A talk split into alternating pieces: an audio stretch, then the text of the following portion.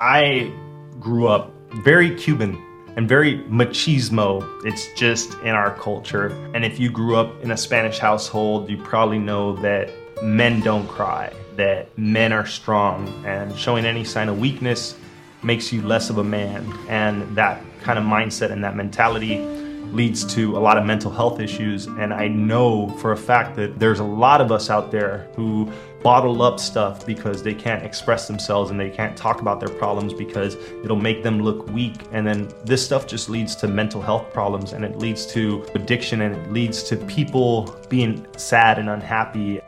Many of us don't have safe places and we're not able to talk about this stuff. And more so with a lot of men who are growing up without father figures in their lives and people who are growing up with emotionally immature adults not having the ability to get some of this stuff out there and not knowing that it's okay to have problems and it's okay to be emotional and talk about things that are on your mind and I do feel like it's more so with men, especially men around my age and older than me, because the younger generation seems to be figuring this stuff out. Seeking help and seeking therapy is becoming more normal. But for many of us, we still don't want to talk about problems and things that have happened to us.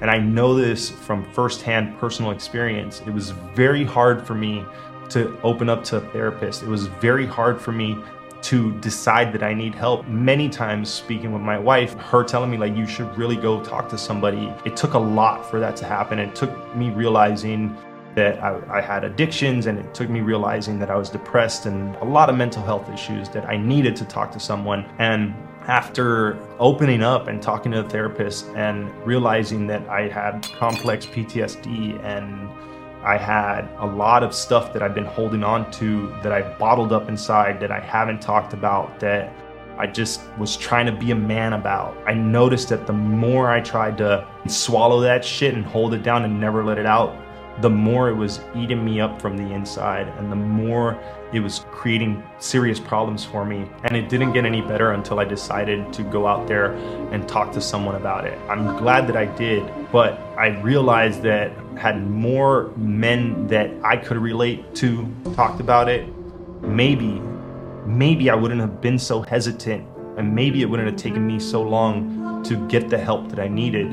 And maybe I would be in a better spot now. And I'm so happy that I did because I don't know if continuing to bottle that stuff up and continuing to hold on to a lot of that shit that I was holding on to would have eventually destroyed me. And now I'm able to openly say this on camera and tell this to other people out there, other men out there who might need to hear this that it's all right, man. Like like go out there and talk to someone talk to someone about your problems. Everyone has different problems that have maybe caused a lot of issues for them. And it doesn't matter how silly you think it is, or it doesn't matter how personal you think it is, and it doesn't matter how vulnerable you feel you might be.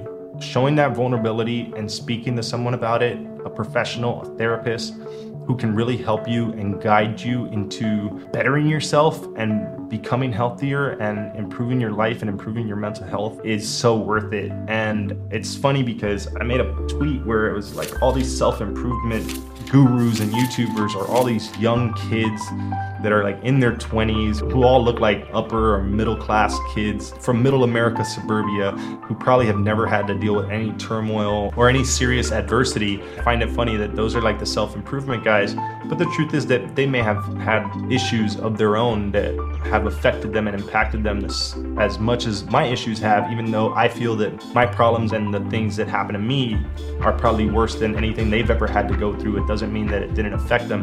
And I don't like a lot of the self improvement guys because they're just like every other YouTuber regurgitating stuff, and a lot of them don't speak from the heart. They're just trying to be like, I read a hundred self improvement books, or uh, you know, journaling and meditating changed my life. And while those things are good, it's just people making videos and not being genuine and talking about like their real experiences. And I want to talk about my real experiences and shit that I've gone through because I feel that that's where the value comes from. I want to talk about this mostly because I, I know a lot of people who have gone off the deep end on drugs. I have friends that didn't make it. I have friends who are dead.